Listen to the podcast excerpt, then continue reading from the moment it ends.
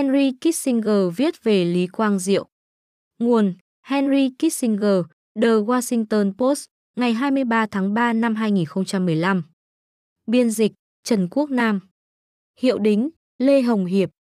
Bản quyền thuộc về dự án nghiên cứu quốc tế. Ông Lý Quang Diệu là một vĩ nhân, và ông là một người bạn thân của tôi, một điều mà tôi coi là diễm phúc lớn của đời mình. Một thế giới vốn đang cần chất lọc sự trật tự từ hỗn mang ban sơ chắc chắn sẽ nhớ đến tài lãnh đạo của ông. Ông Lý nổi lên trên sân khấu quốc tế như là tổ phụ của quốc gia Singapore, khi đó là một thành phố có khoảng một triệu dân. Ông tỏ rõ là một chính khách tầm cỡ thế giới, người đóng vai trò như một dạng thức lương tâm đối với các nhà lãnh đạo khắp toàn cầu. Ban đầu, số phận dường như đã không ban cho ông một khởi điểm để ông có thể đạt được sự thành công vượt ra phạm vi địa phương khiêm tốn. Trong giai đoạn đầu tiên của quá trình phi thực dân hóa, Singapore là một phần của xứ Malaya, tên gọi của Malaysia lúc đó. Nó bị buộc tách ra vì căng thẳng giữa Singapore chủ yếu gồm người Hoa và Malaya có người Malay chiếm đa số.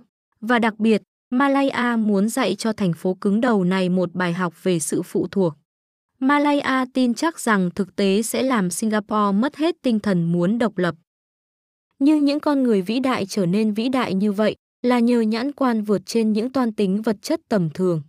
Ông Lý thách thức lý trí thông thường bằng cách chọn con đường độc lập. Sự lựa chọn phản ánh niềm tin sâu sắc của ông vào các đức tính của người dân Singapore. Ông khẳng định rằng một thành phố nằm trên một bãi cát không chút tài nguyên kinh tế để khai thác, với nền công nghiệp chính là một căn cứ hải quân thuộc địa đã biến mất, nhưng vẫn có thể trở nên thịnh vượng và đạt được tầm vóc quốc tế bằng cách dựa vào nguồn vốn quý chủ yếu, sự thông minh, cần cù và tận tụy của người dân. Một nhà lãnh đạo vĩ đại đưa xã hội của mình từ hiện tồn đến nơi chưa từng đến, thực sự là nơi họ vẫn chưa từng tưởng tượng tới. Bằng cách nhấn mạnh giáo dục chất lượng cao, bằng cách ngăn cấm tham nhũng và quản trị chính quyền bằng nhân tài. Ông Lý và các đồng sự đã nâng mức thu nhập hàng năm theo đầu người của dân chúng từ 500 đô la Mỹ khi mới độc lập vào năm 1965 lên khoảng 55.000 đô la Mỹ ngày nay. Trong vòng một thế hệ, Singapore đã trở thành một trung tâm tài chính quốc tế, thủ phủ trí tuệ hàng đầu Đông Nam Á, nơi đặt các bệnh viện lớn của khu vực và một địa điểm được yêu thích để tổ chức các hội nghị về các vấn đề quốc tế. Thành phố đạt được như vậy bằng cách tôn trọng triệt để một chủ nghĩa thực dụng đặc biệt, mở rộng cơ hội nghề nghiệp để đón nhận các tài năng tốt nhất và khuyến khích họ áp dụng các thông lệ tốt nhất từ khắp nơi trên thế giới. Hiệu suất vượt trội là một bộ phận cấu thành của thành tựu đó. Tài lãnh đạo thượng hạng thậm chí còn quan trọng hơn. Nhiều thập niên trôi qua, thật cảm động và đầy cảm hứng khi chứng kiến ông Lý, dù chỉ là thị trưởng của một thành phố bậc trung nhưng lại sải bước trên trường quốc tế trong vai trò một cố vấn thông thái về trật tự chiến lược toàn cầu. Mỗi chuyến thăm của ông Lý đến Washington thực sự là một sự kiện quốc gia. Gần như tự động chắc chắn sẽ có một cuộc hội đàm cấp tổng thống, các thành viên tiêu biểu của nội các và Quốc hội Hoa Kỳ sẽ tìm cách diện kiến ông. Họ làm thế không phải để nghe nói về các vấn đề quốc gia của Singapore, ông Lý hiếm khi, đúng hơn chẳng bao giờ, vận động hành lang giới hoạch định chính sách để tìm sự hỗ trợ. Đề tài của ông là về sự đóng góp không thể thiếu của Hoa Kỳ vào việc bảo vệ và phát triển một thế giới hòa bình.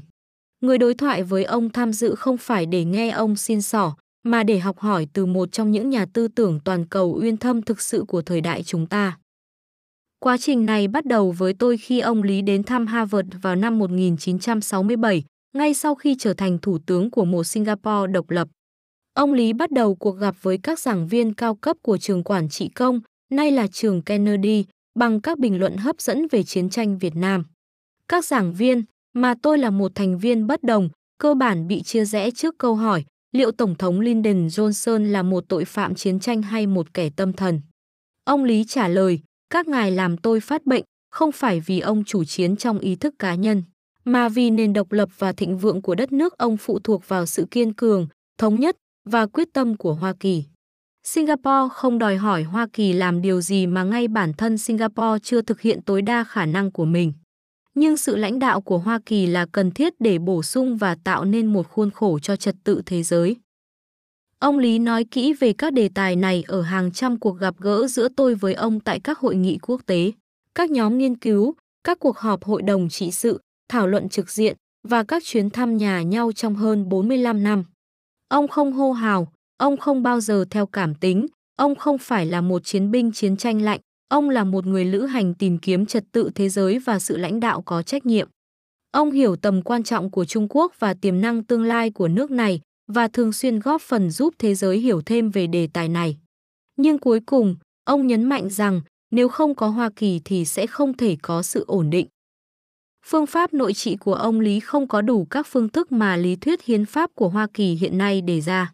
Song, công bằng mà nói, nền dân chủ thời Thomas Jefferson cũng vậy, với quyền bầu cử bị hạn chế, các tiêu chuẩn về tài sản trong bầu cử rồi chế độ nô lệ.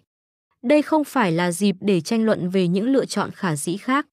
Nếu Singapore đã chọn con đường mà những người phê phán họ đề ra, nước này có thể đã sụp đổ thành các nhóm sắc tộc, như ví dụ Syria cho ta thấy hôm nay. Liệu các cấu trúc thiết yếu cho sự tồn tại độc lập của Singapore mấy thập niên trước có nên được kéo dài hay không, có thể là chủ đề của cuộc thảo luận khác. Tôi bắt đầu bài điếu văn này bằng cách nhắc lại tình bạn của tôi với ông Lý. Ông không phải là một người của những ngôn từ ủy mị, và ông gần như luôn nói về những vấn đề thực chất. Nhưng người ta có thể cảm nhận được sự gần gũi của ông. Một cuộc đàm luận với ông Lý, người đã dành cả cuộc đời cho hiến dâng công vụ và là người đã dành rất nhiều thời gian cho việc cùng khám phá với người đàm đạo, giúp người đối thoại với ông duy trì niềm tin và ý thức về mục đích sống của mình. Bi kịch lớn của cuộc đời ông Lý là người vợ yêu quý của ông bị một cơn đột quỵ quật ngã, khiến bà trở thành một tù nhân trong chính thể xác của mình, không thể giao tiếp hoặc trao đổi. Suốt thời gian đó, buổi tối ông Lý thường ngồi bên giường bệnh đọc sách cho bà nghe. Ông tin rằng bà hiểu được, bất chấp các bằng chứng ngược lại. Có lẽ đó chính là vai trò của Lý Quang Diệu trong thời đại của ông. Ông có cùng hy vọng như thế về thế giới chúng ta. Ông chiến đấu cho một thế giới tốt hơn, ngay cả khi bằng chứng cho điều đó còn mơ hồ. Nhưng nhiều người chúng ta đã lắng nghe ông và sẽ không bao giờ quên ông.